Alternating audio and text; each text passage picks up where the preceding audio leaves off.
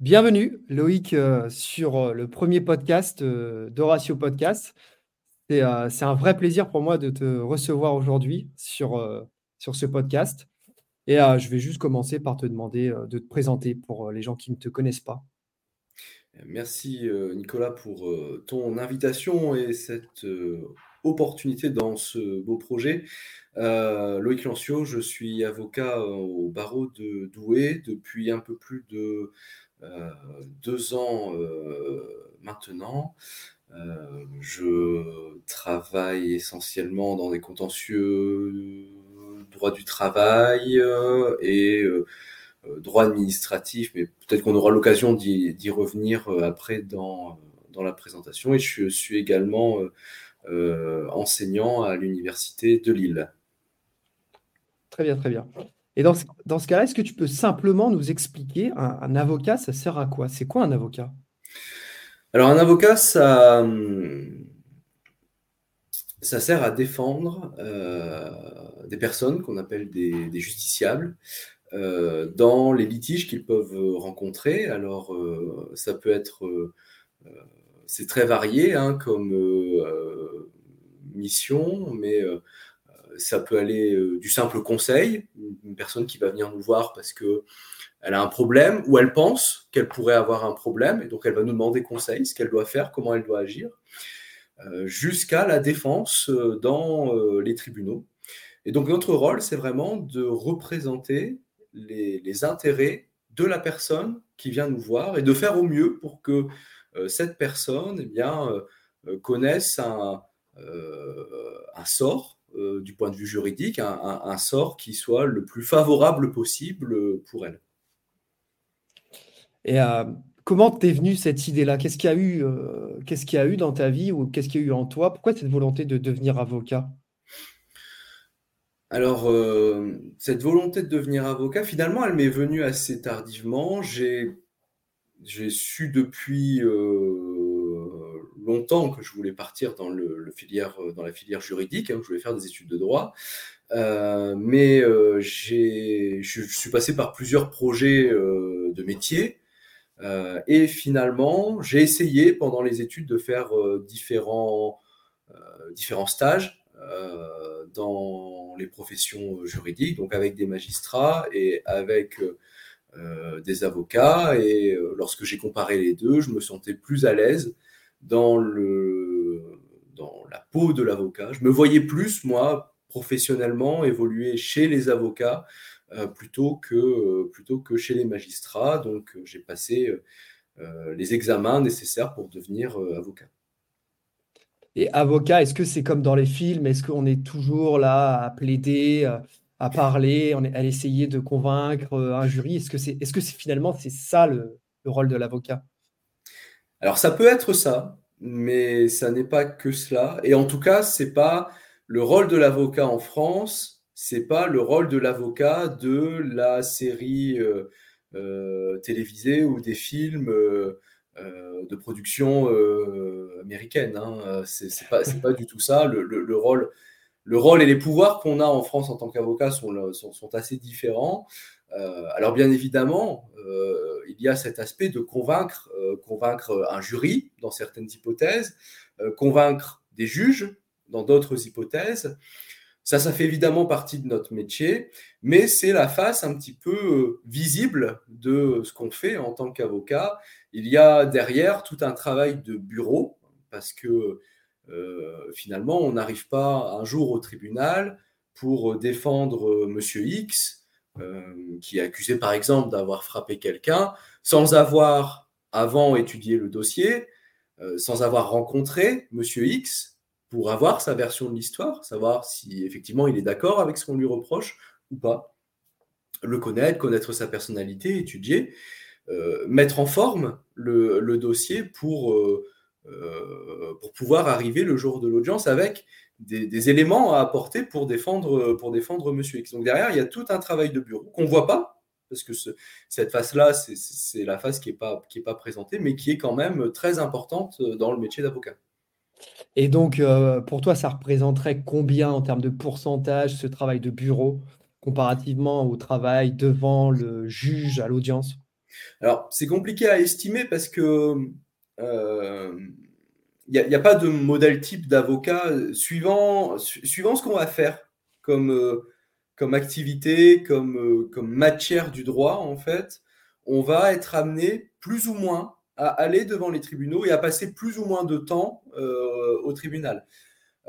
si on prend l'avocat qui va faire du droit de la famille ou euh, du, droit, du droit pénal, donc qui va euh, s'intéresser en, fait au litige euh, entre les membres de la famille, entre les, entre les parents, sur les modalités de, garde des enfants, sur les pensions alimentaires, ou, du droit pénal, c'est-à-dire lorsque une personne va être poursuivie devant le tribunal correctionnel pour avoir commis des infractions, hein, parce, parce que cette personne a fait, fait des bêtises. Euh, ce sont des, avocats qui vont avoir plus tendance à être devant, euh, devant les tribunaux. Et je pense que peut-être on peut estimer euh, le, temps de, présence au, tribunal euh, par rapport au temps de bureau, peut-être sur du 50 sur du 50-50 à peu près. Par contre, il y a des avocats qui vont être très peu au tribunal parce qu'en fait, il y a des matières qui se plaident très peu. Euh, par exemple, euh, moi, dans mes matières, j'ai une matière qui, m'envoie quand même assez régulièrement au tribunal, c'est le droit du travail. Lorsqu'un salarié euh, a un litige avec, avec son patron, hein. par contre, l'autre branche du droit que, je pratique, qui est le, droit, le droit administratif, il y a très peu de plaidoirie, donc très peu de, d'oralité devant, le, devant le, tribunal. Tout est essentiellement écrit. Et donc, moi, j'estime que mon temps de bureau, euh, par rapport à mon temps d'audience, mon temps de bureau est plus de l'ordre de 70-75%, et mon temps d'audience est plus de l'ordre entre 25 et, 30% à peu près. Et euh, toi qui es spécialisé, euh, comment on fait pour se spécialiser? Admettons, là, une personne nous écouterait et elle voudrait uniquement faire du droit pénal. C'est possible, ça? Alors, je ne je, suis, pas, je suis pas spécialisé au sens, au sens propre du terme parce que un, avocat qui est, qui est titulaire d'une spécialisation, c'est un avocat qui a passé un diplôme mmh euh, supplémentaire une fois qu'il est avocat euh, pour travailler plus spécifiquement euh, dans des domaines déterminés. Alors, il y a plein de mentions de spécialisation, le droit pénal en fait partie. Euh, moi, dans mon activité, il y a deux spécialisations possibles. Il y a le, droit du travail et, euh, le droit public. Euh, donc moi, je ne suis pas spécialisé au sens, on va dire, juridique du terme. Simplement, la consistance de mes dossiers, c'est-à-dire les dossiers que, j'ai moi et que, je travaille, ce sont des dossiers dans ces matières-là. Donc en fait, on parle de, on parle d'activités dominantes. Donc mes activités dominantes, ce sont ces deux matières-là. Et comment comment on en vient à faire une activité dominante Alors souvent, c'est la formation qu'on a à l'université. Mhm. Euh, qui fait que derrière, euh, on va être à l'aise dans certaines matières et donc on va prendre ces matières-là. Mais ça peut être aussi nos premières expériences en tant qu'avocat. En tant qu'avocat, on va découvrir des, des, contentieux, des dossiers qui vont nous intéresser. Et donc, on va, être amené à les prendre et si on a une bonne affinité sur les dossiers, on va pouvoir euh, euh, chercher toujours à avoir euh, plus ce type de dossier. on va aussi peut-être communiquer plus sur ce type de dossier et ça fait que des personnes vont nous contacter pour ces dossiers-là. C'est comme ça qu'on en vient en fait à traiter, à, être reconnu comme traitant tel ou tel domaine dans les dossiers c'est vraiment cette question d'appétence personnelle que tu découvres au fur et à mesure qui va t'orienter plus vers ce domaine-là, en fait. Oui, et puis le, constat aussi que euh, le, droit, c'est une matière qui est très large et, qui est aussi euh, euh, très complexe. Donc même en tant qu'avocat, on ne peut pas maîtriser, on ne peut pas savoir tout sur tout en droit. Et l'idée, c'est que quand une personne vient nous voir parce qu'elle a un problème, on est obligé, nous, de, trouver la meilleure solution euh, à son problème. Donc, il faut qu'on sache répondre à son problème et puis envisager son problème globalement pour, euh, éviter en fait qu'elle tombe euh, dans un piège qu'on ne connaîtrait pas parce qu'on ne maîtrise pas suffisamment la, matière, la, matière de, son problème. Donc euh, ça, c'est important aussi. Il faut, savoir dire en tant qu'avocat qu'on ne sait pas forcément tout faire et donc on va travailler les dossiers euh, dans ce que l'on sait faire. Il y a un point important que, que tu as souligné. Moi, je rencontre beaucoup de gens qui, me demandent euh, et qui envisagent des études de droit. Est-ce qu'il faut apprendre tout par cœur? Est-ce qu'il faut savoir tout par cœur sur le bout des doigts? Donc là, tu es en train de nous confirmer qu'en fait, pas du tout. Non, non, non, il ne faut, pas, faut pas tout savoir par cœur. Euh, ce qu'il faut quand on fait, euh, quand on fait des études de droit, ce qu'il faut, c'est savoir chercher l'information. Euh, on peut, et même on doit, quand on a quelque chose qu'on ne sait pas, dire que l'on ne sait pas finalement, et qu'on va étudier la question pour pouvoir donner une réponse, une réponse approfondie. et puis, il faut bien se dire aussi que ce qu'on apprend à l'université, on va souvent apprendre des choses qui ont déjà été jugées, qui sont relativement claires, qui sont bien établies. Et on se rend compte que dans la réalité, quand on travaille un dossier, euh, les choses ne sont pas forcément, sont euh, si claires. Bon, on va commencer les questions qui fâchent un peu. Euh, un avocat, est-ce que ça gagne bien sa vie? Parce qu'on entend beaucoup que voilà, l'avocature, enfin les avocats, c'est vraiment un métier prestigieux. Combien ça gagne un avocat? Alors, c'est compliqué de, répondre euh, de façon précise à la question. Euh, la rémunération, elle va dépendre de beaucoup de choses. quand on est avocat, on peut être soit salarié, soit mhm. indépendant. Donc, quand on est salarié, on a un patron et on n'a pas sa propre clientèle et le patron nous donne un salaire, comme n'importe quel salarié. Quand on est indépendant, euh, là, on, est, on perçoit ce qu'on appelle du chiffre d'affaires, c'est-à-dire une rémunération pour les affaires qu'on rentre de façon personnelle. Sur cette rémunération, il y a un certain nombre de charges qui sont à peu près progressives. Au début, on en a moins, et puis plus on avance, plus on en a. Euh, et ça peut aller jusqu'à 50%, jusqu'à 50 de, de charges. Et il y a des domaines du droit qui payent aussi mieux que, d'autres. On sait classiquement que euh, bah, souvent les, avocats qui travaillent dans le, milieu du droit des affaires, dans les nouvelles technologies, dans le droit bancaire, ont tendance à gagner mieux que d'autres branches du droit. Alors, ce sont des moyennes, hein. c'est pas, c'est pas une vérité, euh, c'est pas une vérité euh, absolue. Mais gagner euh, mieux, qu'est-ce que tu entends par gagner mieux? Ça se compte en, centaines d'euros, en milliers d'euros? Oh non, c'est en milliers d'euros. Oui, ah. c'est en milliers d'euros. On, peut avoir chez les avocats des avocats qui vont être au, SMIC, parce que c'est une réalité. Ah ouais. et des avocats qui vont toucher 10, 15, 20, 30 000 euros par mois. Ça aussi, c'est une réalité. Mais euh, des avocats au SMIC, c'est. Excuse-moi de te couper. Des avocats au SMIC, c'est quelque chose euh, qui arrive souvent? Qui arrive souvent, euh, je ne sais pas. Qui arrive, oui. qui arrive souvent, je ne saurais pas quantifier dans quelle proportion ça arrive. Mais oui, ça peut arriver parce que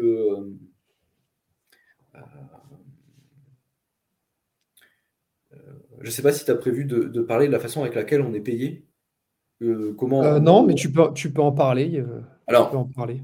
en fait, quand on est avocat, alors on est payé par les personnes qui viennent nous consulter, par les justiciables, mais il arrive que dans un certain nombre de cas, ces justiciables n'aient pas les moyens de pouvoir régler les honoraires les honoraires, c'est comme ça qu'on appelle la, en fait, la rémunération d'un avocat, euh, par eux-mêmes. Et donc, dans ces cas-là, en fait, si leurs ressources sont faibles, elles peuvent bénéficier de l'aide juridictionnelle. Et c'est quoi ça? Alors, l'aide juridictionnelle, c'est un, euh, une somme d'argent qui est allouée, en fait, par l'État euh, pour chaque type de procédure. On le sait euh, par avance, quand on commence une procédure, on sait qu'on va être payé autant, mais on ne va être payé qu'une fois que notre mission d'avocat va être accomplie, c'est-à-dire qu'une fois qu'on aura fait toute la procédure, donc on va être payé qu'à la fin. Alors que euh, quand on a des honoraires euh, d'un client qui nous rémunérerait de lui-même dans ce cas-là, bah, souvent on va plutôt être payé au, début ou tout au moins dans les premiers temps de la procédure. Ça veut dire que quand on est en fait sur ce système d'aide juridictionnelle, on va parfois être payé deux ans après avoir commencé, ou un an et demi après ah ouais, quand même. la, la procédure. Ça veut dire que pendant tout ce temps-là, en fait, on, fait, on travaille, mais on fait l'avance euh, du, travail pour récupérer derrière l'argent. Ce qui fait que bah, parfois, euh, il y a des moments où, euh, bah, effectivement, quand on n'a pas trop de missions qui se, qui terminent, qu'on ne peut pas récupérer en fait, l'argent de l'aide juridictionnelle, il y a des moments où ça peut être compliqué de, faire, de rentrer, de, faire rentrer de, l'argent. Alors, il faut savoir que quand on est indépendant, on n'a pas donc un salaire fixe hein, versé tous les mois. en gros, on essaye on essaye, plus souvent, on essaye de regarder sur une année combien on a touché. On regarde combien on a de charges. On fait la différence entre les deux. Euh, pour qu'on ait toujours assez d'argent pour payer les charges hein, sur, notre compte. Hein. C'est un, peu comme, euh, de l'argent de poche. Hein. Euh, on, a, on autant d'argent, on veut acheter telle et telle chose, on a besoin de payer telle et telle chose, on, enlève et puis on voit, on ce qui reste. Euh, bon, bah là, c'est un peu pareil. Donc, on essaye de, calculer euh, à peu près euh, par année combien, combien on gagne et ce que ça peut nous faire par mois, est-ce qu'on peut se permettre de prendre, prendre par mois. Donc, c'est, vraiment, c'est vraiment très variable. Mais je crois que tu l'as mentionné, 50% de charges. Est-ce que toi, à titre personnel, je ne sais pas si tu aborderas la question, mais est-ce que tu ne trouves pas ça quand même incroyable 50% de charge, ça veut dire, si j'ai bien compris, qu'on t'enlève la moitié de ce que tu gagnes. Ah, j'ai eu un petit incident du direct, ça a frisé un petit peu. J'ai pas entendu la fin de ta question. Donc, je te disais 50% de charge. Oui. on va t'enlever la moitié de ce que tu gagnes. C'est bien ça. C'est ça. Mais tu trouves pas ça énorme quand même pour un avocat comme. Enfin, je, pense qu'un avocat débutant euh, va avoir énormément de mal à s'en sortir, surtout si tu me dis que certains sont au SMIC. Alors oui, c'est énorme. Alors après, les charges, elles sont bien souvent euh, proportionnelles aux, revenus. Euh, mais ça ne change rien dans le pourcentage, en fait. Au final, on aura toujours le même pourcentage de, euh, de charges. Moi, à titre, à titre d'exemple, l'année dernière, pas de, j'avais pas de, locaux mhm. et j'avais 36%, 36 euh, de charges, euh, sachant que, donc, comme j'avais pas de locaux, j'avais pas de loyer. donc là maintenant, j'aurais les, loyers en plus, que je faisais pas de notes de frais, c'est-à-dire que quand je mangeais le midi, je, le prenais sur mon compte personnel et pas sur mon compte d'entreprise. Euh, voilà, après, tout dépend aussi euh, de, ce qu'on compte euh, dans les charges. Mais, mais oui, c'est quand même une somme, c'est quand même une somme importante. En fait, en tant qu'avocat, on cotise à l'URSSAF. Mhm. on cotise à la Excuse-moi de te couper. Est-ce que tu peux expliquer ce que c'est l'URSSAF? Alors l'URSSAF, en fait, c'est l'organisme qui euh, recouvre les prestations, euh, les, charges des indépendants, en fait. Hein. Euh, on va dire en gros pour qu'ils aient accès à une, forme de sécurité sociale, en fait, en quelque sorte. Voilà. donc ce sont des charges, ce sont des charges obligatoires. Hein. Tous les entrepreneurs sont assujettis à l'URSSAF. Hein. Tous les indépendants payent de l'URSSAF. Euh, donc ça c'est une part, euh, ça c'est une part importante.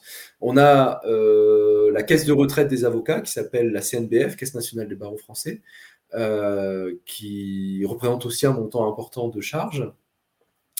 Et ensuite en fait on paye des cotisations à l'ordre, hein, parce que quand on est avocat on, dépend d'un ordre, un peu comme les médecins, les pharmaciens. donc moi c'est l'ordre des avocats de, Douai et quand on on, est membre d'un ordre et on doit payer aussi des cotisations, euh, des cotisations euh, à l'ordre. Donc euh, ça, c'est aussi un montant. URSAF et URSAF et caisse de retraite, c'est à peu près, à peu près équivalent. L'ordre, c'est quand même beaucoup, beaucoup moins élevé.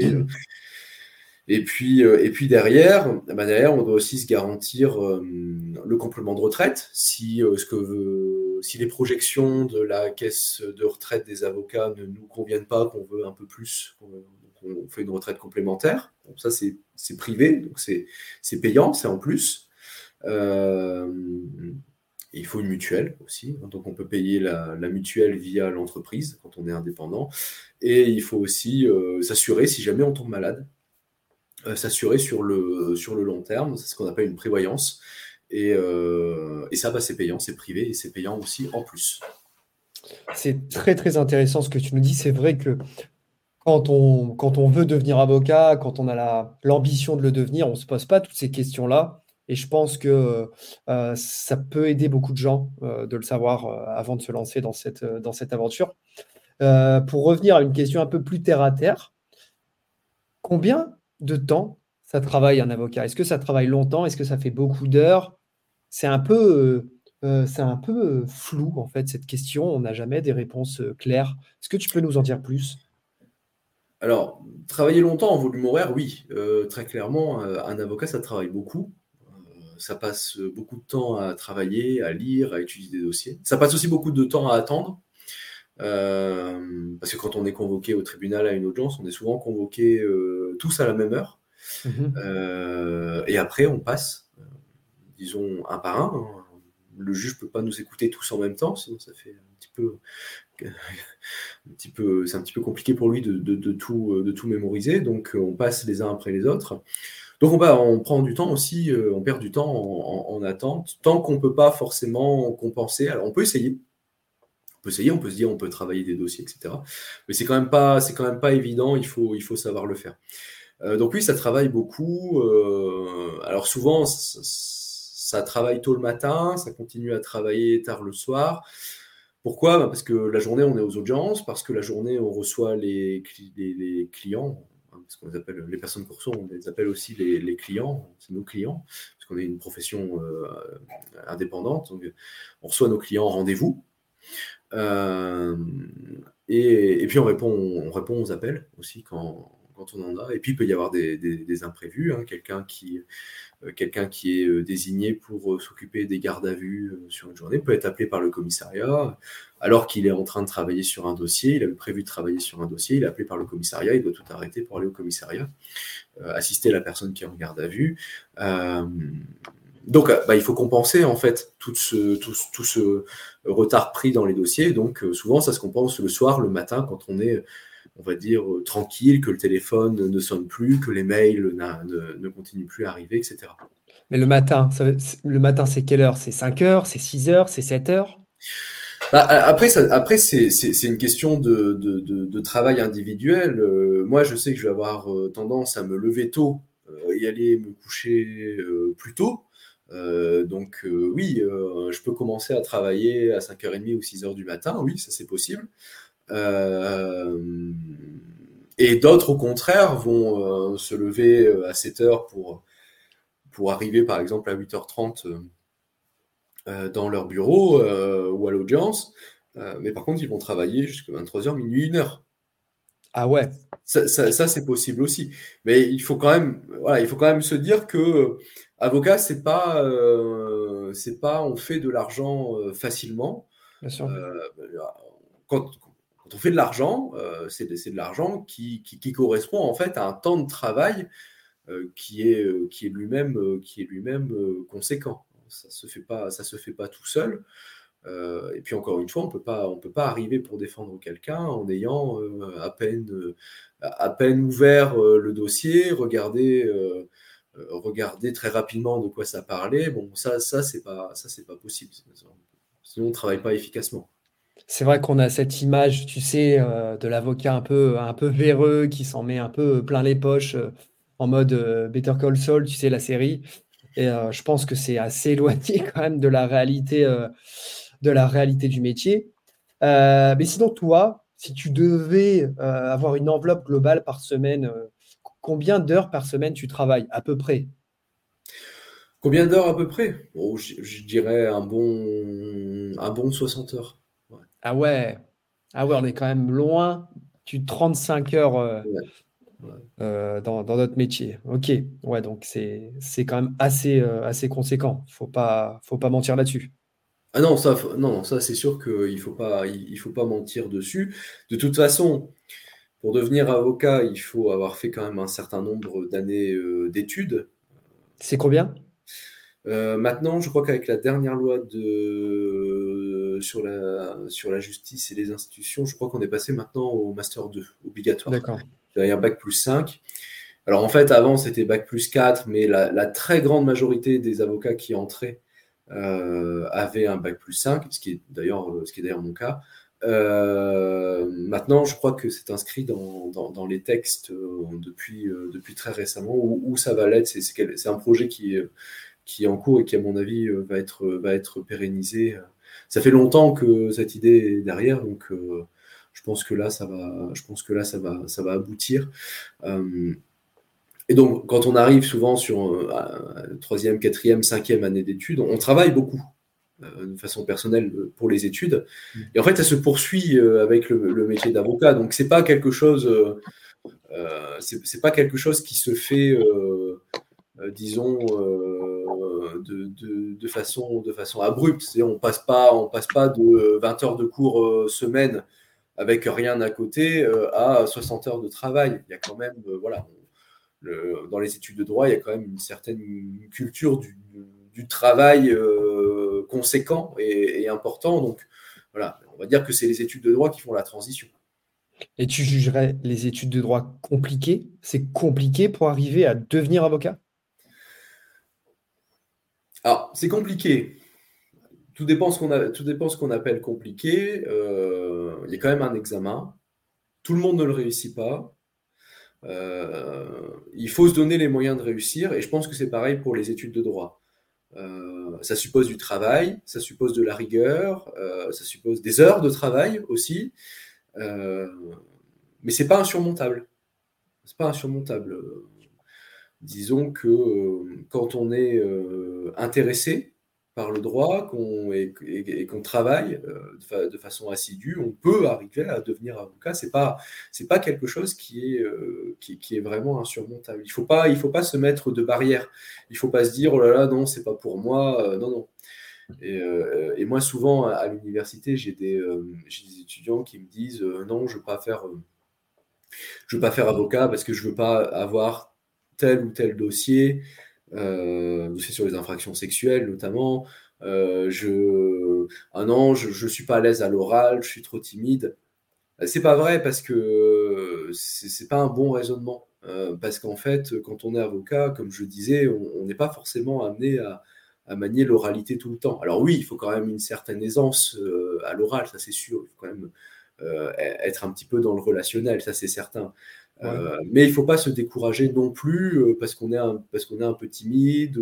Euh, en tant qu'avocat, on peut aussi choisir ses dossiers. Hein. donc, si on n'a pas envie de faire des, affaires d'infraction sexuelle, on n'en fait pas. Donc, voilà, ça, ça, reste, ça reste des choses accessibles.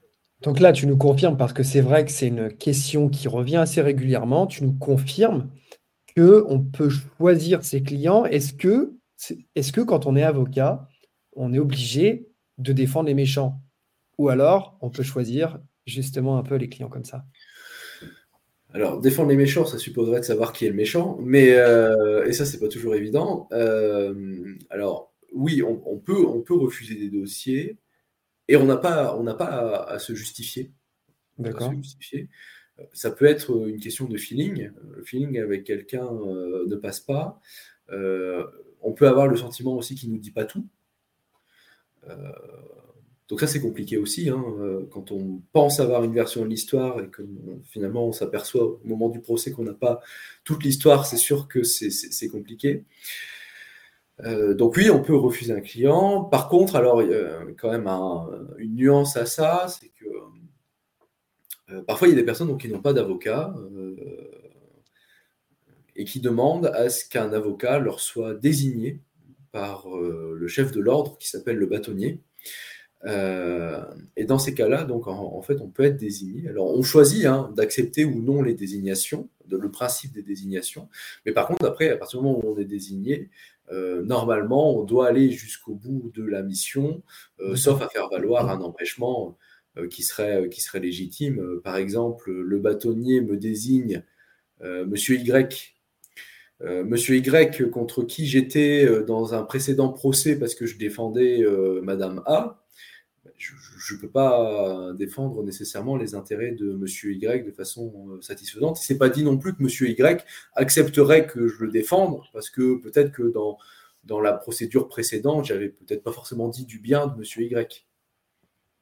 Donc ça, on peut dire au bâtonnier, bah, là, il y a un problème, est-ce que vous pouvez désigner quelqu'un d'autre euh, sur, sur ce dossier? Mais généralement, quand on a des désignations d'office, on est quand même tenu d'aller d'aller d'aller euh, jusqu'au bout. Mais par contre, quand on reçoit les personnes librement pour nous choisir, etc., on peut refuser le, dossier, tout comme on peut mettre fin à notre mission si on sent que, euh, si on sent que la situation commence un petit peu à, à, nous échapper. Si vous avez un client euh, qui, est, qui fait n'importe quoi pendant la procédure, on lui dit il faut surtout pas faire ça et il s'amuse systématiquement à faire le contraire de ce qu'on lui dit, bah, là on peut notifier notre fin de mission. Parce qu'en fait, on, perd le, lien de, confiance aussi. Donc ça, c'est possible. Euh, je, sais pas, je sais que les, procédures euh, judiciaires sont parfois extrêmement longues.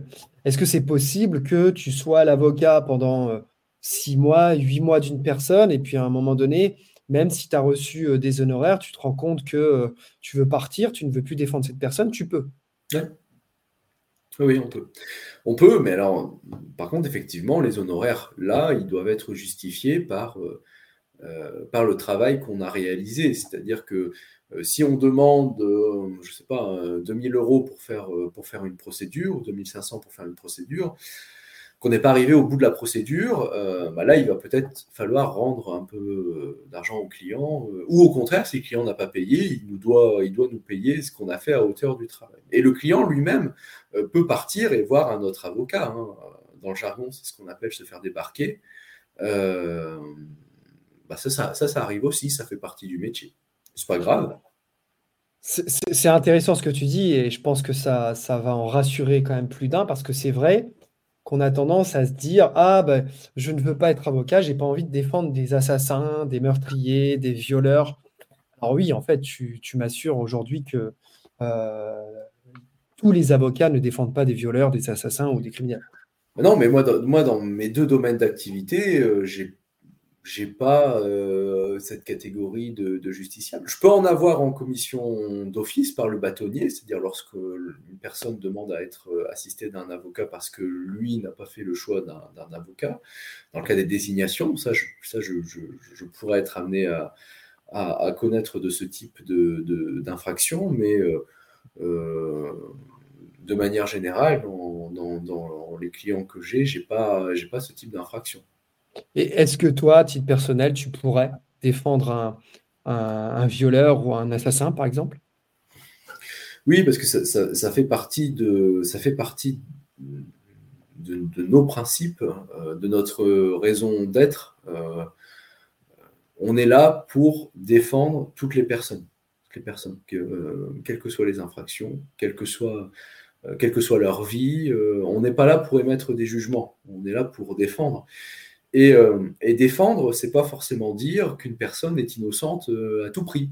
C'est pas forcément, c'est pas forcément aller contre la vérité. Défendre, ça peut être aussi chercher à expliquer, euh, chercher à atténuer la gravité,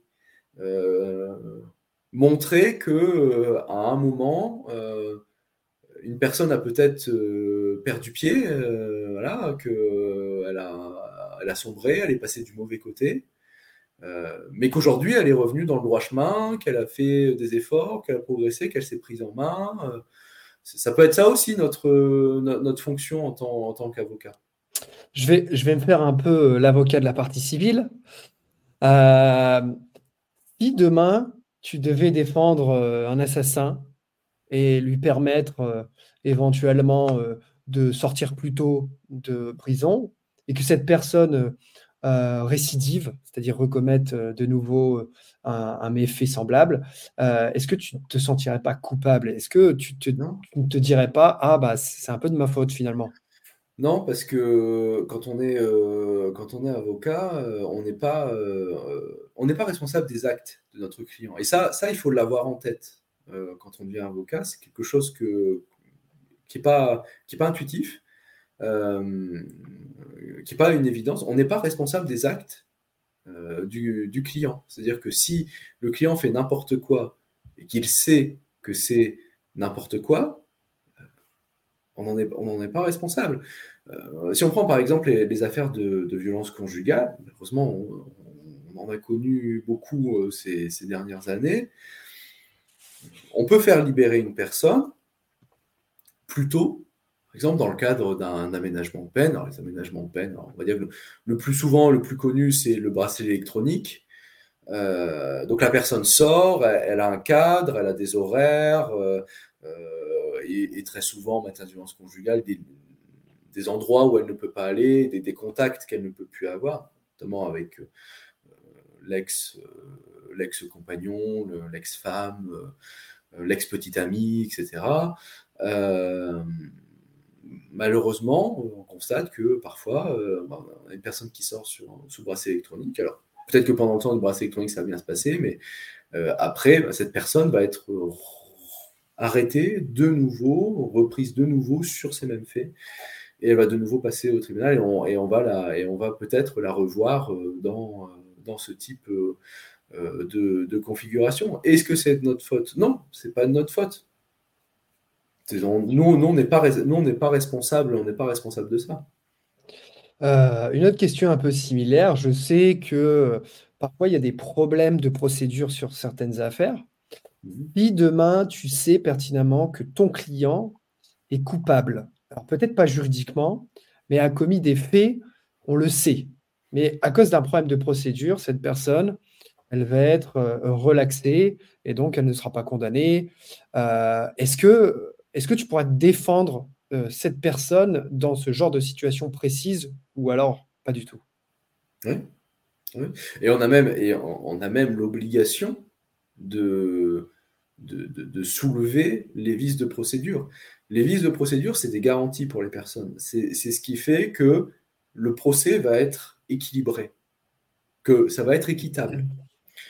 Euh, faut pas oublier que même si une personne est accusée de quelque chose, alors de un, tant qu'elle n'est pas jugée, euh, elle est présumée innocente, et de deux, euh, cette personne, elle a aussi des droits.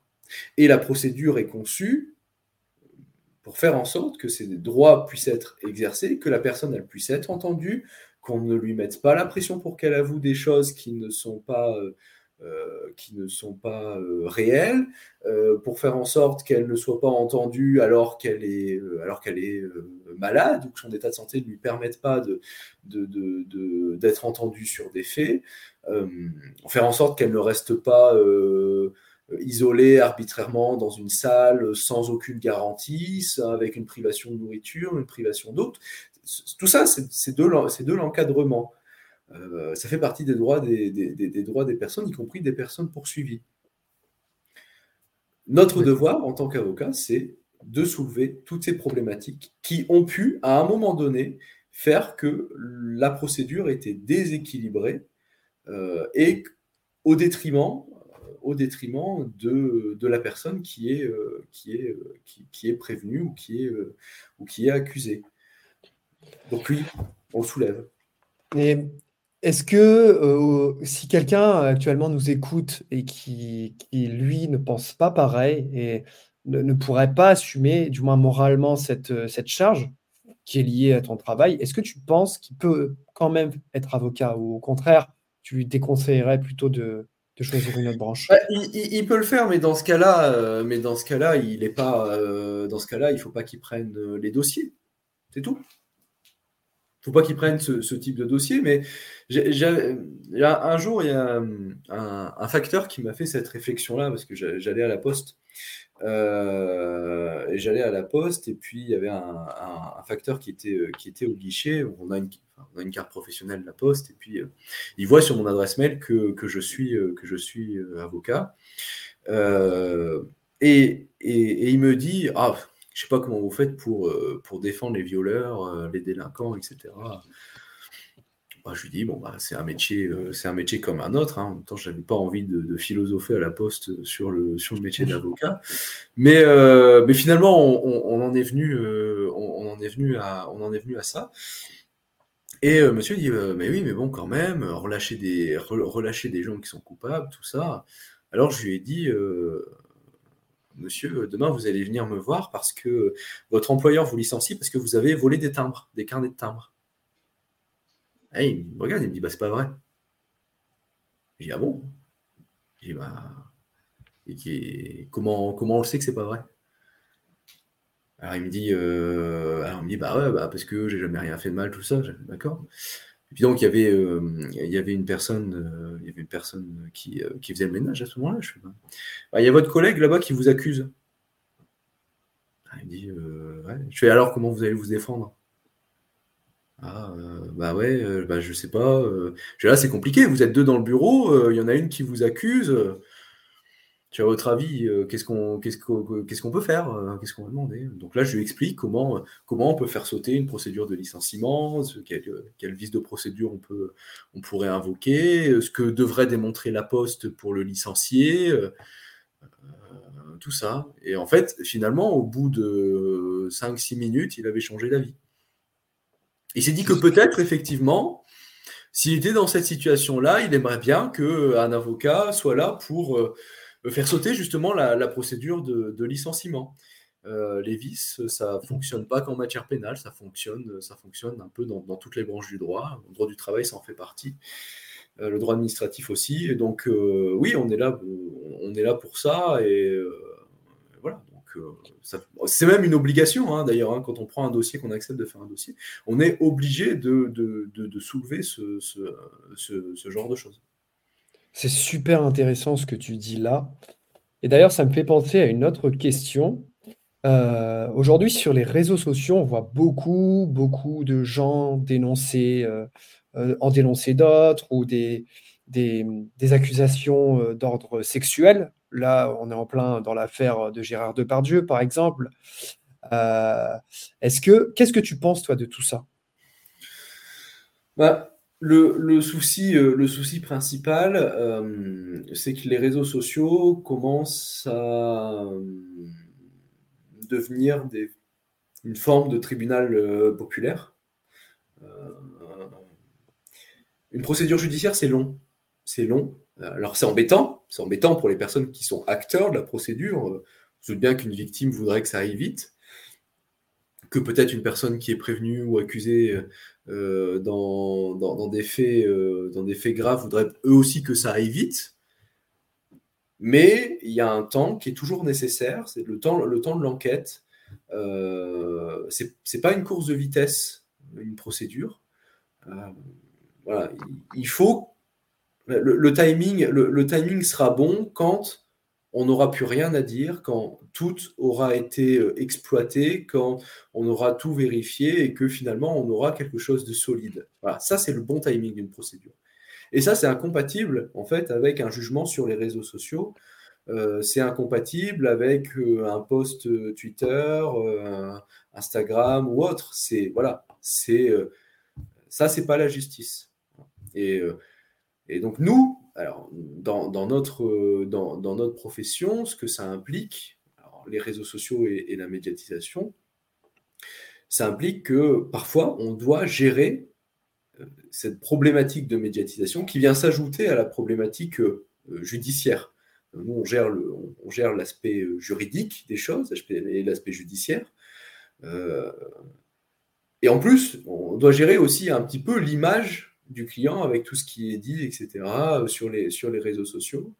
Euh, c'est compliqué à gérer. C'est compliqué parce que euh, on est tenu, nous, par des principes dans la profession d'avocat qui fait qu'on ne peut pas, on peut pas dévoiler des secrets. Ça, ça, se fait pas. pas dévoiler des secrets. Client n'a pas le droit de dire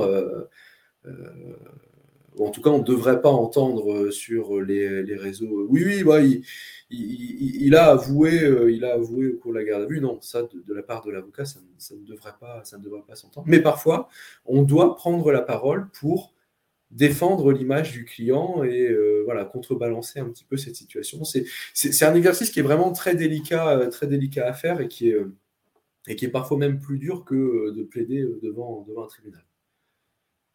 Mais C'est vrai que je suis d'accord avec toi au niveau, des, au niveau du tribunal populaire. J'ai un peu cette impression finalement qu'il y a beaucoup de choses qui se disent. Euh, est-ce que finalement ça, c'est pas la, porte ouverte aussi aux erreurs judiciaires? Est-ce que toi, personnellement, tu as constaté déjà des erreurs judiciaires?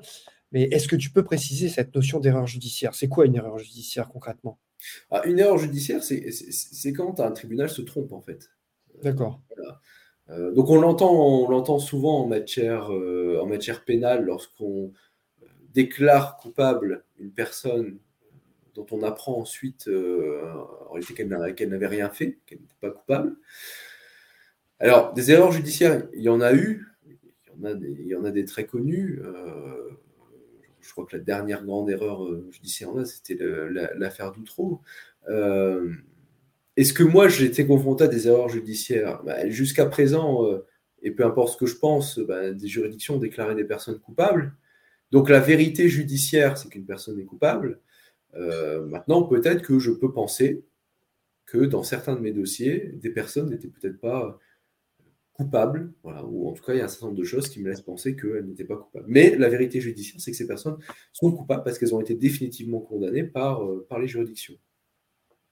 D'accord. Donc, euh, il faut vraiment distinguer cette erreur judiciaire, qui est une notion finalement juridique, Oui.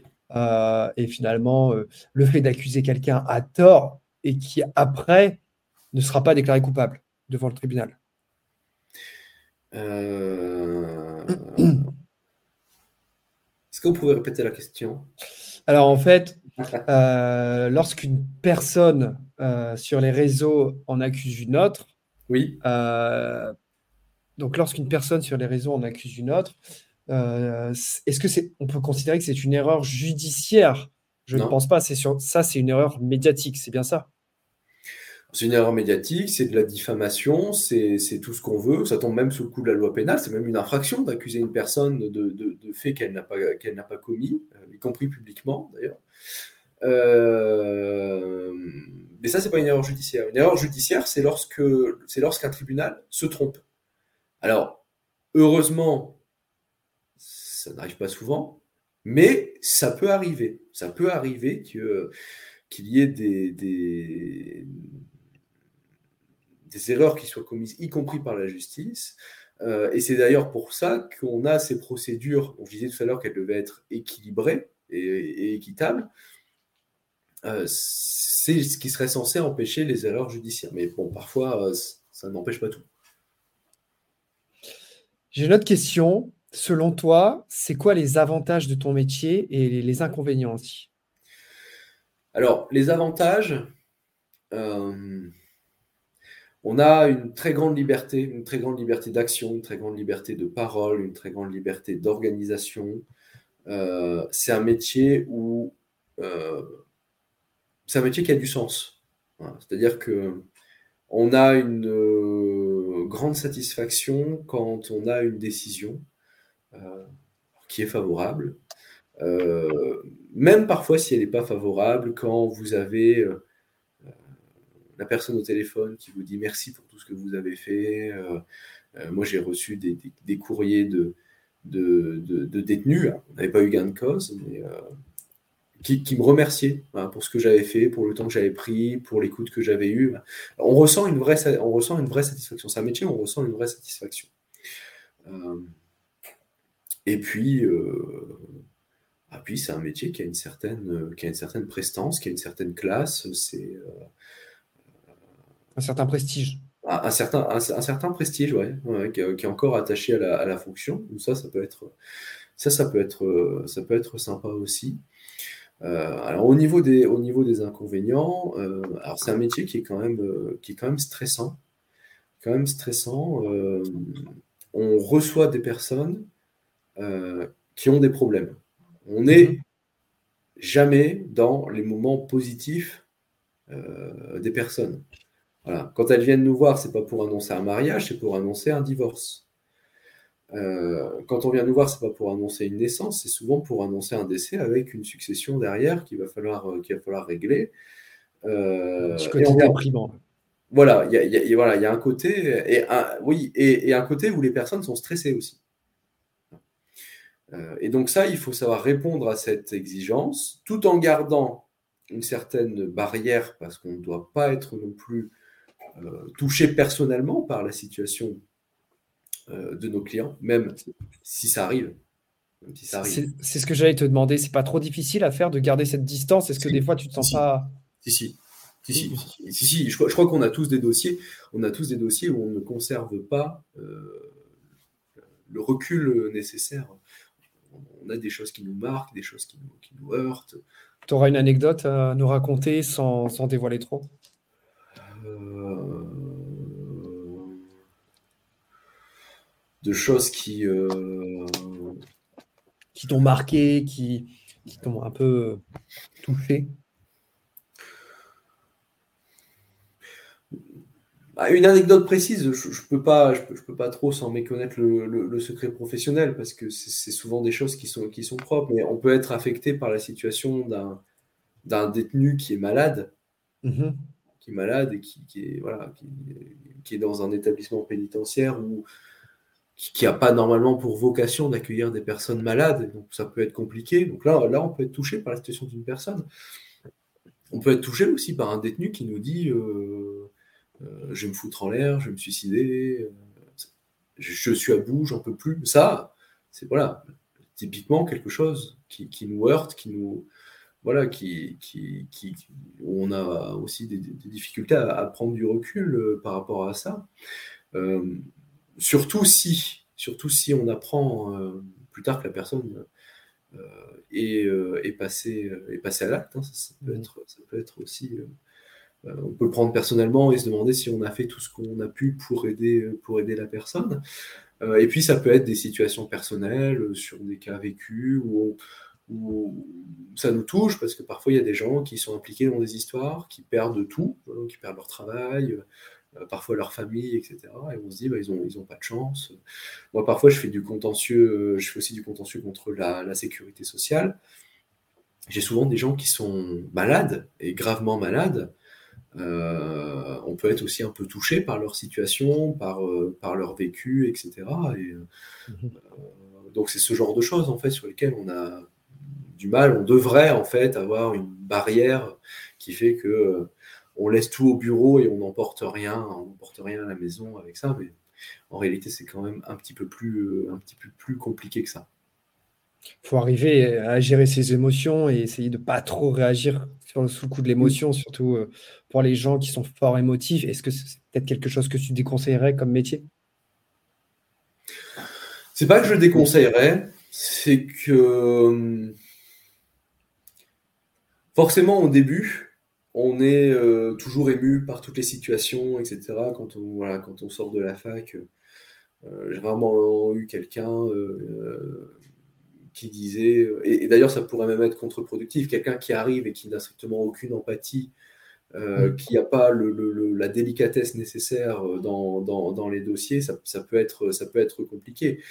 ce qu'on apprend, mais ça c'est l'expérience qui l'apprend, hein, c'est pas les, cours théoriques qu'on pourrait avoir à l'université ou à l'école, ça, ça, ne l'apprendra pas, c'est que, la pratique. C'est trouver le, juste milieu entre montrer de l'empathie à la personne et mettre euh, cette barrière de distance euh, pour éviter que ces, affaires euh, à elle nous, heurtent nous. Mais, mais, oui, moi ça m'arrive de parfois de, penser à des affaires en dormant, oui, c'est sûr.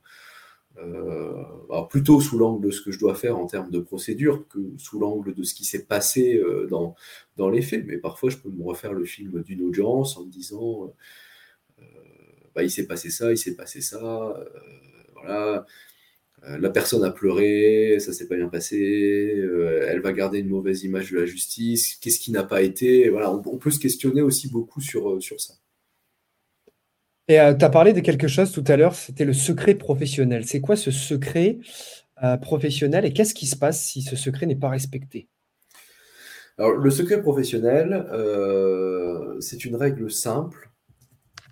Toutes les informations qu'on a sur notre client, sur la personne qui franchit la porte du cabinet d'avocat, toutes les informations qu'elle nous révèle, que l'on apprend par la procédure, tout ça c'est secret on doit le garder pour nous. Ça ne doit pas franchir la porte du cabinet. Alors si on ne le fait pas, on a trois sanctions en tant qu'avocat. On a la sanction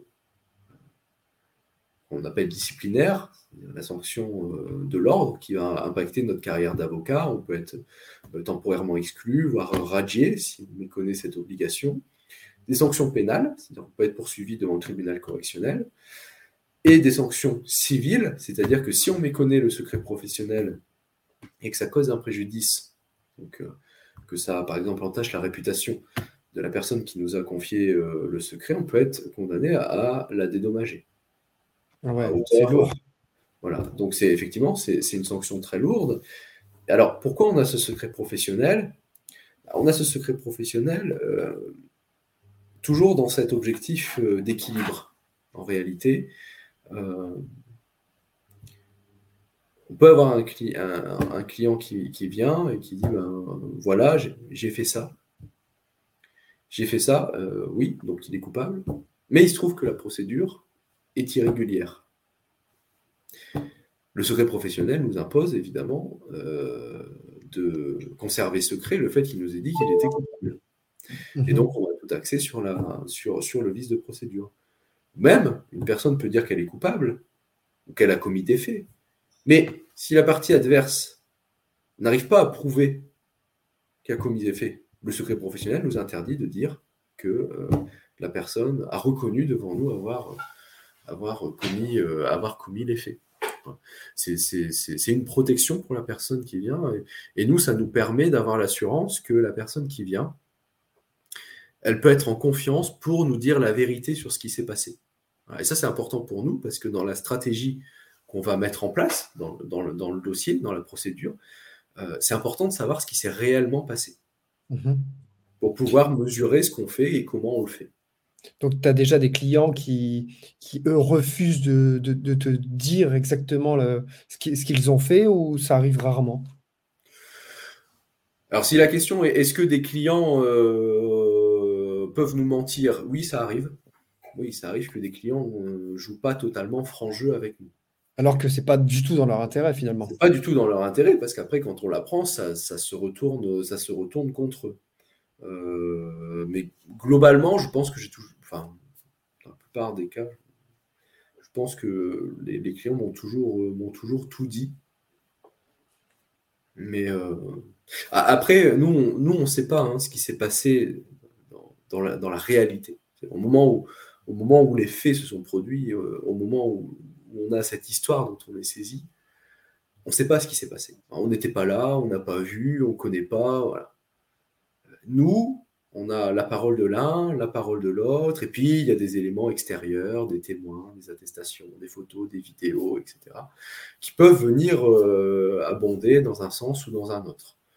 Euh, et en fait, nous, c'est sur ça qu'on forge notre, conviction. Mais j'avais un patron qui disait toujours, euh, nos clients ont toujours raison vos clients ont toujours raison. Mhm. Mais c'est vrai que parfois, il y en a qui ne jouent, pas, qui jouent pas franc jeu et on apprend des choses qu'on aurait peut-être aimé savoir. Euh, bah, un exemple tout bête, hein, affaire, euh, si on prend une affaire familiale, euh, deux parents qui ne s'entendent pas,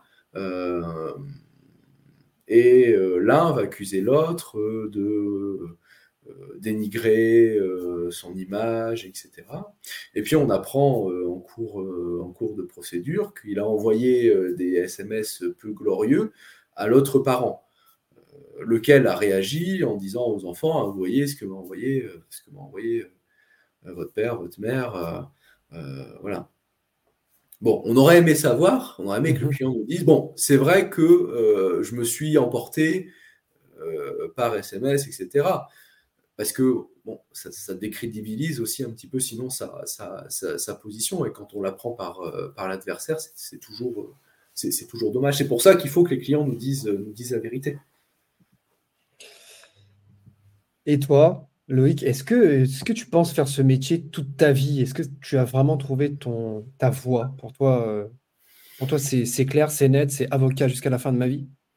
Alors, il faut, il faut savoir qu'il y a quand même beaucoup d'avocats qui, euh, qui arrêtent euh, d'exercer euh, au bout de quelques années d'exercice, à cause des inconvénients de, de, la profession que j'ai dit tout à l'heure, que ce soit la charge de travail, la charge mentale, le stress, la, relation, la relation client-juridiction qui est parfois compliquée. Je ne sais pas si c'est un métier que je ferai, que je ferai toute ma vie. Je pense que c'est un métier quand même qui, aujourd'hui, arrivé à, un certain âge, si on veut prendre du temps pour soi, etc., c'est un métier qui, euh, euh, qui, pourrait commencer à devenir incompatible. Donc je ne sais pas si c'est un métier que je ferai, que je ferai toute ma vie, mais euh, j'ai aucun, j'ai aucun regret à, à, faire ce métier et euh, je me lève pas tous les matins avec une boule au ventre en me disant ah, qu'est-ce que je vais faire aujourd'hui? Non, je me lève tous les matins en me disant bon allez, qu'est-ce qui va nous arriver aujourd'hui? Mmh. Aujourd'hui on va faire ça, allez c'est parti, euh, voilà, avec la satisfaction du, du, travail accompli. Donc ça c'est ça c'est bien ça. Et quand tu dis que c'est un métier qui va commencer à devenir incompatible, enfin, quand tu vas avancer, c'est une possibilité que tu envisages, c'est par rapport à quoi? C'est par rapport à la vie familiale à côté? À la vie familiale et à, la, vie, euh, et à la vie personnelle. Quand on est avocat, malheureusement, euh, les avocats, ce n'est pas des surhommes. Hein. ils, peuvent, aussi avoir des maladies, euh, cancer ou autres. Bah, c'est compliqué à gérer. Hein. C'est compliqué à gérer parce que les affaires judiciaires, elles ne s'arrêtent pas pour autant. C'est-à-dire nos clients sont toujours en difficulté. Alors quand on est malade, bah, dans ces cas-là, on a deux possibilités. Soit on prend du temps pour soi et on lâche un peu les choses en disant, euh, en disant bon bah tant pis, ma santé d'abord. Mhm. Ou alors on dit bah je vais me soigner, mais en parallèle, je vais continuer à, travailler. Il n'y a, pas, a pas de bonne réponse en fait à ça. Hein. C'est des situations humaines, mais c'est des situations qui sont compliquées à gérer. Euh, qui sont compliquées à gérer et, euh, concrètement, qu'est-ce qu'on fait dans ce cas-là? Bah, C'est un peu un cas de conscience en fait, on ne sait pas trop. Euh, donc je pense que oui, arrivé à un moment donné, euh, quand euh, le, métier devient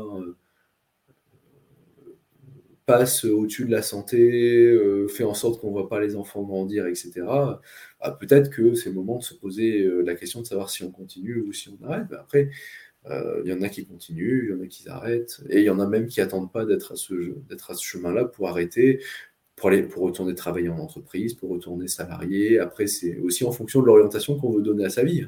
Mhm. Si tu pouvais changer quelque chose à ton métier, ce serait quoi?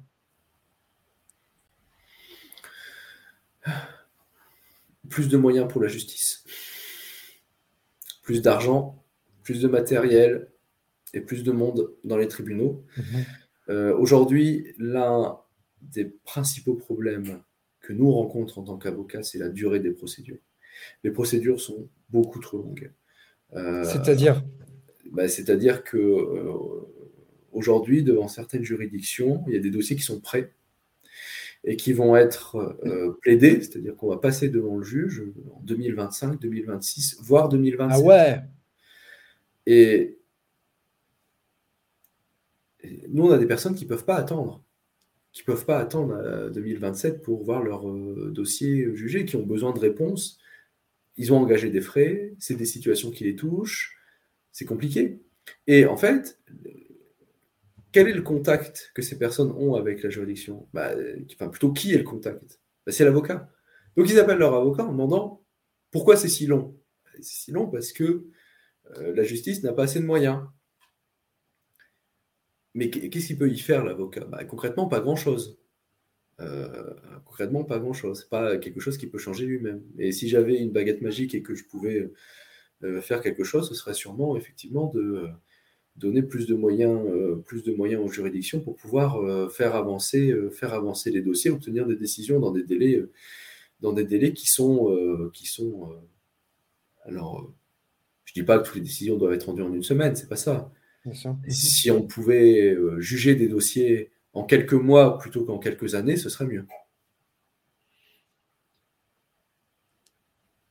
Pour toi, c'est quoi les qualités ou la qualité première, admettons, pour faire ce métier-là? Si tu devais choisir une seule qualité, ce serait laquelle? Je ne sais pas, je, sais pas si c'est vraiment une qualité, mais euh, c'est la passion. C'est être avocat, c'est pas euh, c'est pas juste un métier. C'est euh, on est passionné dans ce qu'on fait et on est avocat tous les jours, à toutes les heures. C'est-à-dire que euh, on laisse pas le, laisse pas la qualité d'avocat euh, au bureau et puis euh, quand on rentre, on n'est plus avocat. Non, c'est pas vrai. Déjà, ça nous impose aussi de nous comporter de façon convenable, y compris dans notre vie privée, parce qu'on peut aussi être poursuivi pour des faits de notre vie privée, ça c'est quand même savoir, mhm. si ça entache l'image, l'image de la profession. mais c'est ce qui fait aussi que euh, si on est témoin d'une situation injuste, euh, si euh,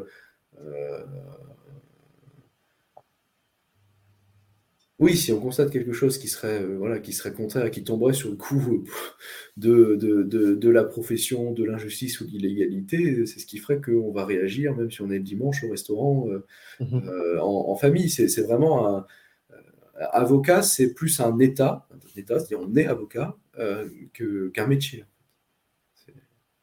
C'est vraiment ça. Est-ce que tu es. Je, je, je, je, rentre pas dans des considérations personnelles, mais est-ce qu'on est avocat avant d'être père? Est-ce qu'on est avocat avant d'être mari? Euh, Est-ce que vraiment le métier passe avant la, vie privée? Parce que j'ai l'impression que c'est très intense quand même. Oui, oui, le, oui, le métier, oui, le métier passe avant la vie privée. Alors on peut, euh, alors, l'idéal, c'est évidemment de, concilier, de concilier les deux. Mais euh, quand euh, doit travailler le 25 décembre, parce que on doit assurer des permanences, parce que la justice ne s'arrête pas, hein, même le 25 décembre, la justice continue de fonctionner, il ben, faut y aller. c'est notre c'est notre métier, c'est entre guillemets, on a signé pour ça. Euh, euh, mais, euh, mais oui, ça passe, oui, ça, passe. Parfois, alors parfois, ça passe avant la, privée, oui, c'est sûr. Et comment, comment viennent tes clients? Comment tu te fais une clientèle? C'est compliqué quand même. si pour un jeune avocat là qui nous écoute, mm. comment il peut faire pour développer sa clientèle en partant de rien? Alors, un des vecteurs importants, c'est le, le bouche à oreille. Le bouche à oreille. Alors, bouche à oreille, ça peut être de client à client. Hein. Euh, une personne qui est venue, qui a été satisfaite, elle va recommander à une autre personne qui lui parlerait d'un problème. Ça, ça peut être, ça peut être une source, et c'est même une source importante encore. Mais ça peut être aussi le, bouche à oreille par les autres avocats eux-mêmes. Ah ouais, donc euh, c'est pas trop dans leur intérêt finalement ça. Ah si, parce que euh, tout à l'heure, je disais qu'on avait tous plus ou moins des matières euh, qu'on travaillait. Euh, par exemple, hier, une, avocate dit bah, est-ce que quelqu'un est compétent pour un litige contre la MDPH pour un enfant handicapé, pour, que les parents puissent bénéficier d'une allocation? Bah, Je suis compétent. Cette avocate-là ne l'est pas. Donc elle demande, elle dit, bah, est-ce que quelqu'un... Donc je me manifeste. Et donc elle donne euh, mon numéro de téléphone à cette personne qui m'appelle et qui va venir euh, en rendez-vous pour m'exposer, pour m'exposer la situation. Elle, c'est un... Elle, elle rend service à son client, qu'elle suit par ailleurs dans un autre domaine. Elle lui rend service dans, un domaine qu'elle ne fait pas. Parce qu'évidemment, si elle l'avait fait, elle aurait gardé le dossier pour elle et elle l'aurait traité. Mais comme elle ne le fait pas, elle va le donner vers d'autres et elle va orienter, euh, orienter vers d'autres vers d'autres confrères. Et ça, c'est très fréquent aussi. D'accord. C'est justement une, des questions que je voulais te poser. C'est euh, quelle relation tu entretenais avec les autres avocats? Est-ce que c'était euh, des relations cordiales? Est-ce que c'est parfois concurrentiel? Est-ce que parfois il y a des clashs? Comment ça se passe en fait? On a du mal à, à se projeter. Alors c'est un peu les trois. Ça peut être concurrentiel. Ça peut être concurrentiel toutes les villes n'ont pas le même nombre d'avocats. Il y a des zones qui ont beaucoup moins euh, d'avocats. Alors souvent, c'est des zones un peu plus rurales. Et dans les zones urbaines, on a une densité d'avocats un, peu plus, importante. Donc là, ça peut être concurrentiel. Ça peut être concurrentiel dans, certains domaines où il y a plus, proportionnellement plus d'avocats euh, que dans d'autres domaines du droit. Euh, donc là, c'est sur l'aspect euh, concurrentiel. Est-ce qu'il peut y avoir des clashs? Bah Oui, il peut y avoir des clashs parce que parfois, on peut, au détour d'une audience, peut-être être un peu trop investi dans un dossier et, prendre voilà, prendre un peu trop au premier degré ce que le confrère, euh, ce que le confrère euh, dit. Voilà. Euh, ça, ça peut arriver, oui. Il peut y avoir des clashs, ça arrive. Ça fait partie du métier. Comme c'est une profession qui est stressante, voilà, parfois ça peut monter, effectivement, aussi en pression, ça peut arriver. Mais c'est surtout cordial, en fait. C'est voilà, surtout cordial. On est, et puis, on est obligé d'entretenir ce, ce, climat, ce climat cordial les avocats se rendent des services les uns les autres. Quand un, avocat, quand un avocat ne peut pas être à une audience, il demande à un autre qui est à cette audience où il ne peut pas être de bien vouloir le remplacer pour, euh, euh, pour pouvoir euh, faire renvoyer le dossier à une date où il serait disponible, etc. Donc c'est vraiment des relations cordiales.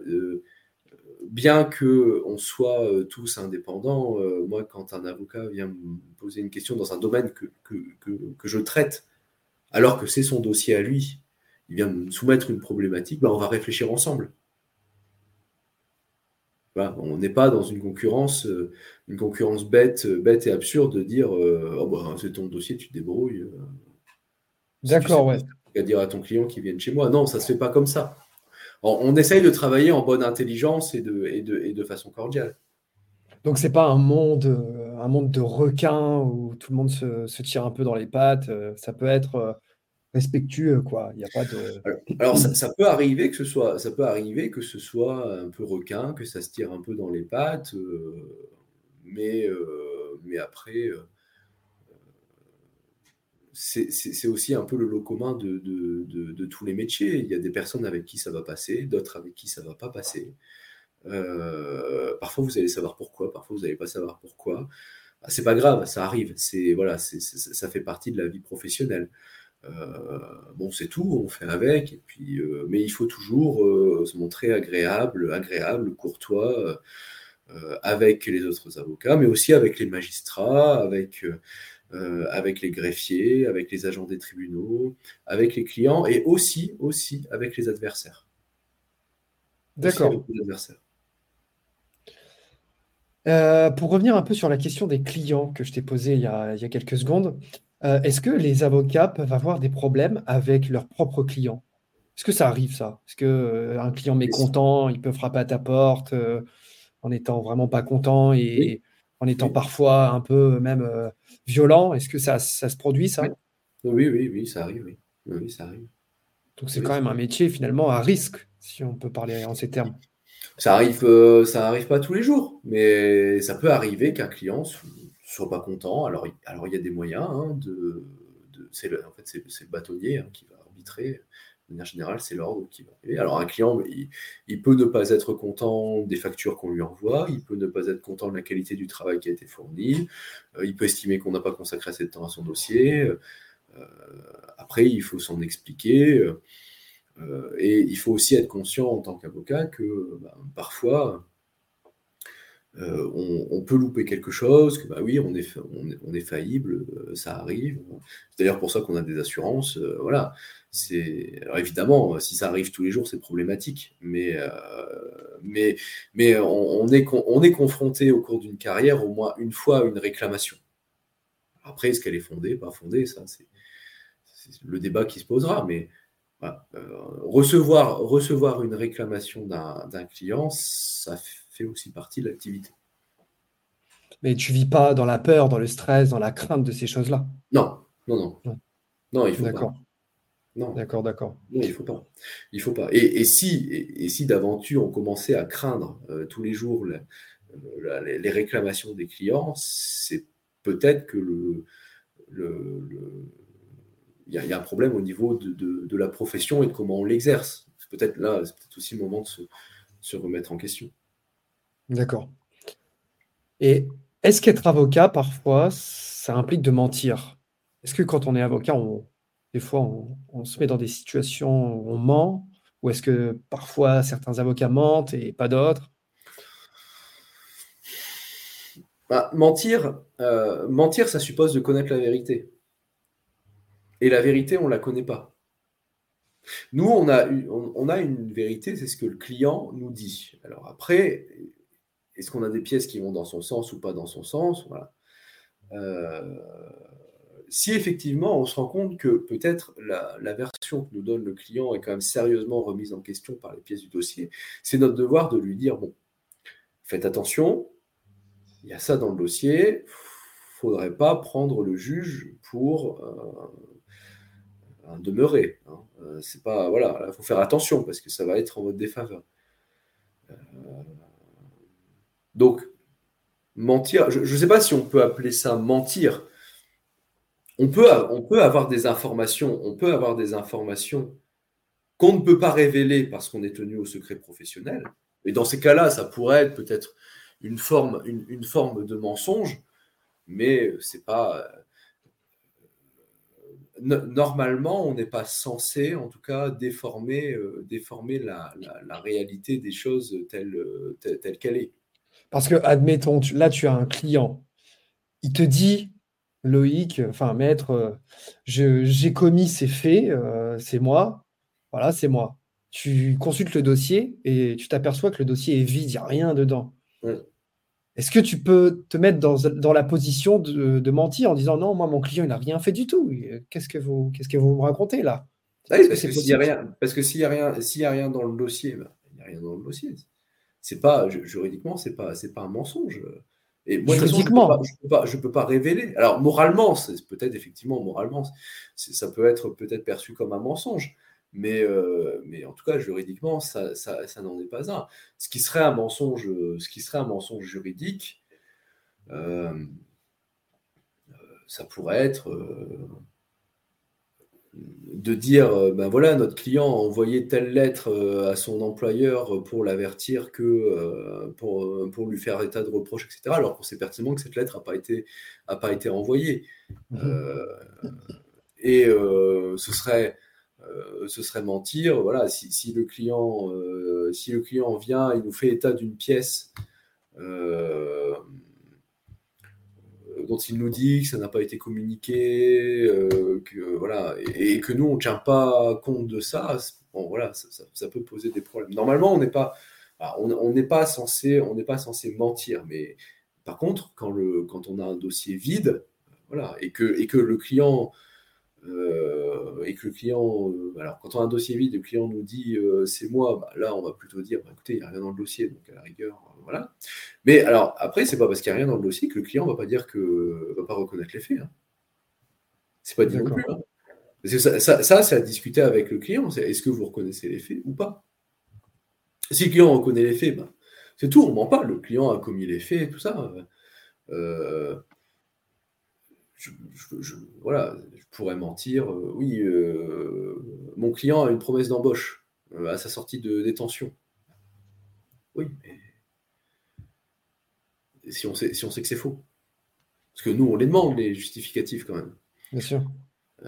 bon, et la juridiction aussi, en l'occurrence, les demande. Donc là, c'est un peu un cas d'école, ça ne se produirait pas en réalité. Mais voilà, on ne serait, pas, on, serait pas censé mentir. après, évidemment, il faut qu'on soit en mesure de savoir ce qui est vrai de ce qui, n'est pas vrai. Et sur les faits, c'est compliqué parce qu'on n'était pas là. Euh, et puis on apprend aussi avec le métier d'avocat que deux personnes qui assistent au même fait peuvent avoir des versions totalement différentes de ce qui s'est passé. Ça, c'est d'ailleurs quelque chose qui est incroyable, c'est qu'on peut confronter deux versions et écouter, en ne connaissant pas l'histoire, on écoute la version de l'un la version de l'autre, on se demande s'ils ont assisté à la même scène. Ah ouais, c'est pas Voilà, ça fait partie. Euh, voilà, et, le travail du, le travail du juge au milieu, c'est essayer de dire ce qui est le plus vraisemblable en fonction des éléments qui ont été recueillis. Mais parfois, c'est pas évident. Ah, c'est compliqué, ouais. J'ai, euh, je veux t'amener sur une autre question parce qu'on a un peu parlé de, d'avocats en nouvelles technologies. À l'heure de l'intelligence artificielle, de, de cette évolution toujours plus poussée, plus constante de ces nouvelles technologies, est-ce que finalement l'avocat, c'est vraiment un métier d'avenir ou est-ce qu'à terme, les avocats ne vont pas être euh, remplacés? Alors ça, je ne sais pas. C'est l'avenir, euh, c'est l'avenir qui nous le dira. Euh, j'ai vu récemment passer cette, cette, application basée sur l'intelligence artificielle. voilà, vous lui posez une question, elle va vous donner, elle va vous donner la réponse. Le, souci, c'est que le, métier d'avocat, ça va, ça va au-delà de, au, delà de ça. Il suffit pas de, répondre à une question. Euh, si la question c'est euh, comment sont payées les heures supplémentaires, bon, bah ça, on le tape sur Google, on a la réponse. Souvent, on va pas voir un avocat pour ça. Souvent, on va voir un, avocat parce qu'on a une configuration donnée avec des faits donnés et il faut les, et, il faut les analyser, les qualifier juridiquement, etc. Et aujourd'hui, euh, on n'a pas de, système euh, informatique suffisamment intelligent pour pouvoir euh, porter une analyse et une qualification juridique poussée sur, sur des faits. et d'ailleurs, ce serait potentiellement problématique parce que on voit bien que sur sur des faits donnés, deux personnes peuvent en avoir une perception différente. Et, donc, d'un côté, il y aura souvent ceux qui ont bien agi et ceux qui ont mal agi. Et il faudra faire la part des choses pour donner à l'un et à l'autre le rôle de, bon ou mauvais, entre guillemets. Euh, mais si on pose une question à une intelligence artificielle, bah, toutes les intelligences artificielles sur tous les téléphones portables vont donner la même réponse. Euh, si je dis par exemple, euh, je pose la question à l'intelligence artificielle, est-ce que, je, est que je peux être licencié si je suis ivre sur mon lieu de travail? Bah, L'intelligence artificielle va répondre, oui, évidemment, vous pouvez être mhm. licencié pour faute grave. Mais ce que l'intelligence artificielle n'aura pas vu, parce qu'elle n'avait pas les données du litige et qu'elle ne pouvait pas les analyser, c'est que le, le contrôle d'alcoolémie, par exemple, qui a été fait par l'employeur, était irrégulier, pour X et Y raisons. D'accord. C'est un sujet qui est, passionnant. ça, c'est la plus-value. Ça, c'est la plus-value de l'avocat.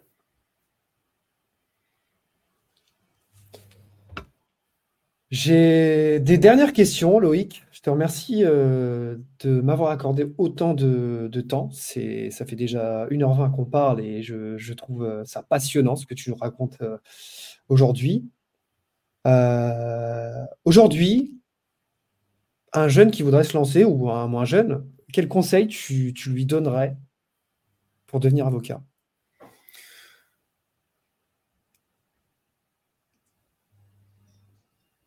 Quel conseil au singulier?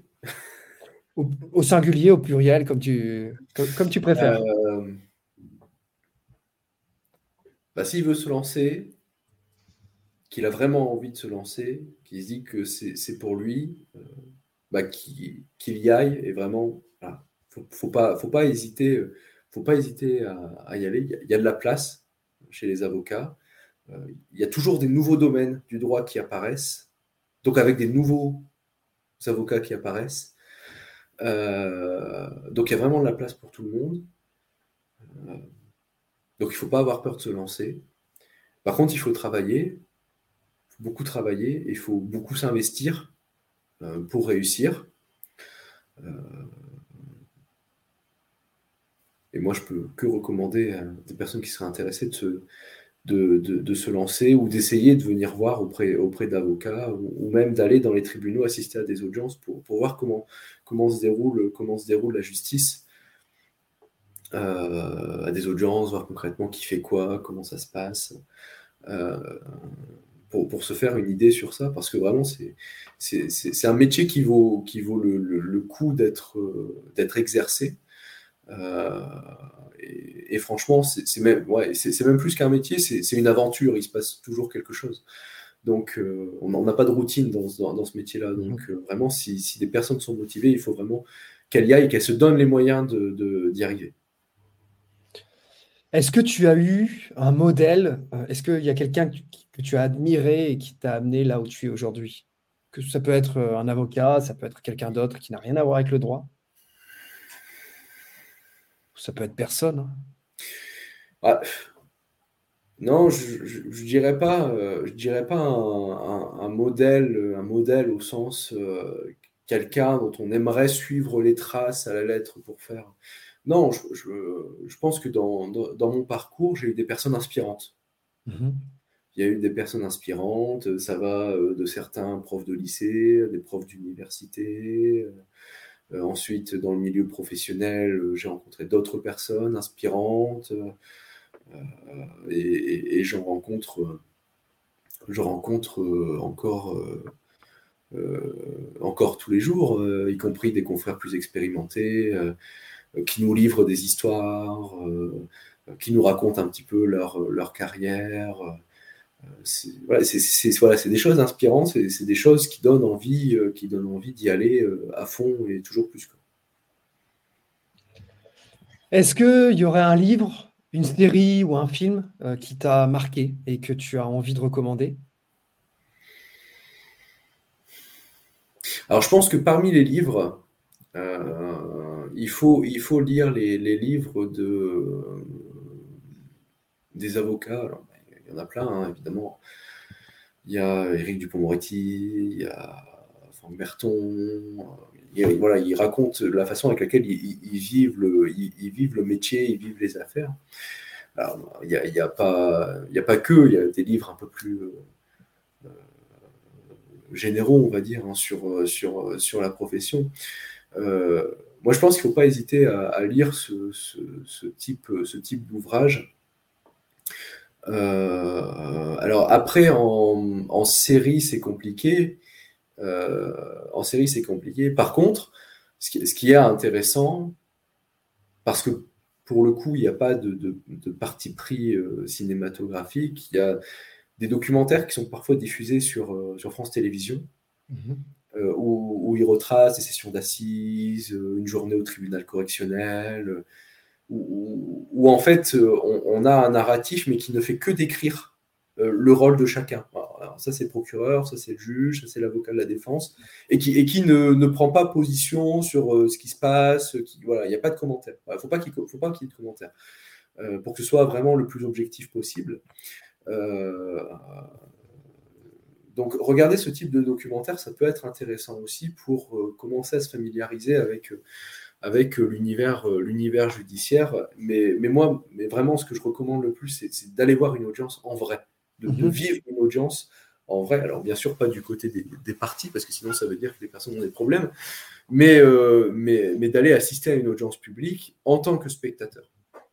Et regarder, vraiment regarder comment ça se passe et s'imprégner de cette atmosphère, parce que le, la, justice, c'est un peu, c'est un peu l'hôpital, c'est une, atmosphère particulière. Bon, là, il faut, il faut s'en imprégner. Euh, d'ailleurs, ça me fait penser, parce qu'on a parlé un peu des erreurs judiciaires tout à l'heure, euh, j'avais vu un film qui s'appelle Présumé euh, coupable, Présumé coupable, qui est un excellent film. Alors, je ne sais pas si tu l'as vu, mais en tout cas, je, vous le conseille. C'est vraiment un très bon film sur euh, l'affaire d'Outreau, en parlant d'erreurs judiciaires. Donc, ça peut aussi intéresser, intéresser les gens de voir un peu les conséquences d'une erreur judiciaire. Aujourd'hui, Loïc, on peut te retrouver où? Est-ce que tu as un site internet à nous partager? Est-ce que tu as des éléments à nous donner? Oui, il y a un site internet, mais euh, ma déontologie euh, m'interdit de faire plus de publicité que ça. Donc, euh, mmh. je voilà, je, je, suis pas là pour faire de la pub, je suis là pour présenter le métier d'avocat. mais oui, alors le site internet, pour le coup, c'est vrai, j'en ai pas parlé tout à l'heure, mais c'est aussi un moyen mmh. pour un jeune avocat de, se faire connaître. c'est quasiment devenu indispensable mmh. aujourd'hui à l'ère d'Internet parce que les personnes vont aussi avoir le réflexe Google, le réflexe qu'on a tous, c'est chercher sur le smartphone euh, le restaurant, le médecin, d'aller sur Doctolib. Euh, bon, bah, les avocats, c'est pareil. Euh, par, contre, ce que je peux dire, et ça, et ça, faut, ça, mérite d'être connu, le Conseil national des barreaux, qui est l'organisme qui, nous, l'organisme représentatif de la profession d'avocat, a créé une plateforme, forme d'un annuaire, en fait, avec un domaine d'activité et nos lieux d'exercice, qui permet à toute personne de chercher un avocat de demander des devis, euh, d'entrer en contact, de faire des consultations par vidéo. Euh, et euh, ça, c'est vraiment quelque chose qui est intéressant et sur lesquels, en fait, les personnes peuvent retrouver tous les avocats de, France. Ça, c'est un outil qui est vraiment, qui est vraiment intéressant pour les personnes qui, qui nous écouteront. Bah écoute, euh, Loïc, c'est tout à ton honneur euh, de, ne pas faire cette publicité, c'est tout à ton honneur. En tout cas, je te remercie euh, vraiment d'avoir pris ce temps avec moi pour parler du métier. Je pense que ça peut être très utile à beaucoup d'entre nous, à beaucoup de jeunes. Et puis, puis voilà, est-ce que tu as quelque chose à rajouter, un mot de la fin? Non, mais écoute, je t'en remercie pour, pour, cette, pour cette invitation. Et puis, je souhaite à, toutes les personnes qui nous regarderont, en tout cas, j'espère, j'espère que ça va les éclairer, que ça va peut-être leur euh, pas forcément leur, donner envie, parce que c'est peut-être pas finalement ça la, finalité, mais au moins que ça puisse répondre à un certain nombre de questions qui, qui, sont, euh, qui posées. Et peut-être que pour les personnes qui, euh, avaient envie, ça leur confirmera cette envie et, et, peut-être qu'un jour je, les recroiserai avec grand plaisir dans, les palais de justice.